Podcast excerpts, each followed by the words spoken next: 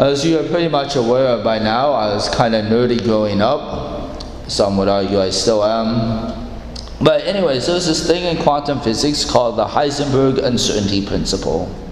The principle says that the more precisely you know the position of a particle, the less precisely you can simultaneously know the momentum of that same particle.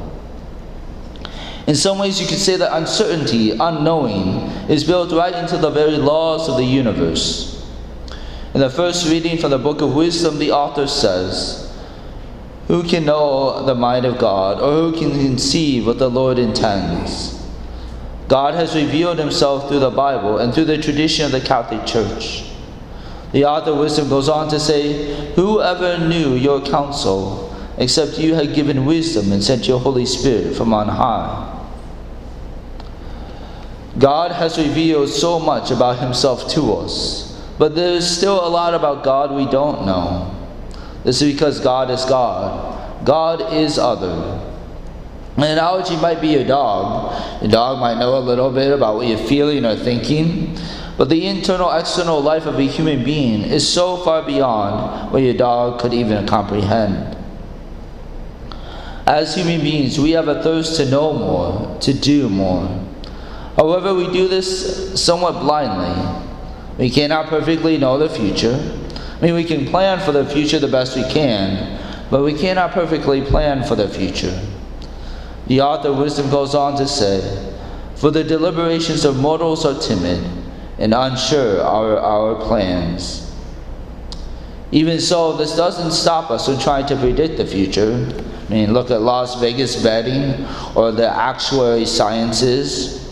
These are just a few forms of us trying to predict the future, especially with the numbers. We see this in the gospel as well. A great crowd is following Jesus, and so he addresses them with two parables. The first parable is about a man building a t- watchtower to protect his land. Now, I would say that we live in a wealth or a fame culture your perceived status in society seems, uh, at least for a lot of people, to do with your wealth or your fame. In Jesus' time, it was an honor shame culture. So if a person uh, would want to calculate how much it was going to cost to build a tower, he'd want to do this even before he starts. Because if he starts and doesn't have the resources to finish, then the people will laugh at him. The second parable is the king marching into battle with 10,000 troops. He must decide if he can successfully defeat another king advancing with 20,000 troops. If he can, great. If not, then he should send a delegation to ask for peace terms. We don't always know the cost of our decisions. This is true of being a Christian, of being a disciple of Jesus Christ. Jesus puts the bar, the cost of being his disciple, quite high. Jesus says, If anyone comes to me without heeding his father and mother, wife and children, brothers and sisters, and even his own life, he cannot be my disciple. Is Jesus anti family? Didn't God create Adam and Eve as a couple from the very beginning? Isn't the family the building block of society? Yes, these are all true. But Jesus is using hyperbole to make a point. We should love our father and mother. We should love our spouse. We should love our children. We should love our siblings, although that one is sometimes hard. We should love ourselves and our God given gift of life, but not more than we love God. We should love God more than any of these people. To be a good disciple of Jesus, we need to love him above all things and persons. This is the cost of being a disciple of Jesus Christ. Are we willing to carry the cross of being a disciple of Jesus? This is a radical call. This is a radical sacrifice. Some of the saints sacrificed their very lives for Christ. We call them martyrs. We can think of our own St. Thomas More. Now, Henry VIII, he went on to have six wives, wanted to divorce his first wife, Catherine, because she had not produced an heir to the throne, and then he wanted to marry Anne Boleyn. Knowing what we know now, it's probably Henry's fault that there was no heir. In the Middle Ages, the church and the state were more closely tied together. So Pope Clement VII went to annul Henry's marriage to Catherine. In 1534, Henry VIII thus started his own church, breaking off from uh, the Catholic Church, and started the Church of England, or as it's known in the United States, the Anglican Church. St. Thomas More was Lord Counselor and advisor to Henry VIII. St. Thomas More would not give his approval of Henry's divorce to Catherine and the starting of the Church of England. So Henry had St. Thomas More jailed and eventually killed. St. Thomas More said to Henry VIII right before he was executed for treason, I die the king's true servant, but God's first. However, one could argue that no one knew the cost of being a disciple of Jesus more than St. Paul. In the second reading, St. Paul is writing to Philemon about Onesimus. Paul is sending Onesimus back to Philemon.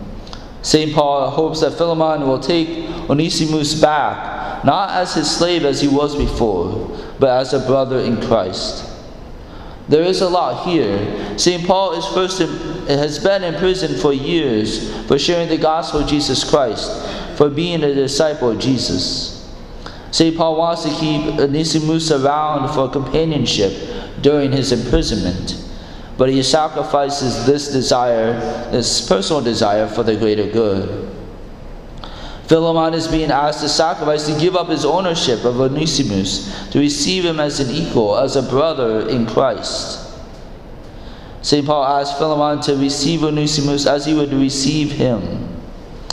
This is no small task at the time and place in which these events took place. Slaves were considered property of their owners. Set them free would have been considered a dangerous precedent. Sacrifices counting the cost, taking up our own crosses in order to follow Christ, and putting Him first into our lives are what we are called to do. Jesus took up His cross and died on it. Jesus took up His cross and died on it to save us from our sins, to give us the grace to be transformed into saints. This costed God everything. And that's all God asks for return. That to be His disciple must cost us everything it must cost us our very lives. Now, hopefully, none of us will be killed for our love of Jesus Christ. But would we be willing to do so if asked?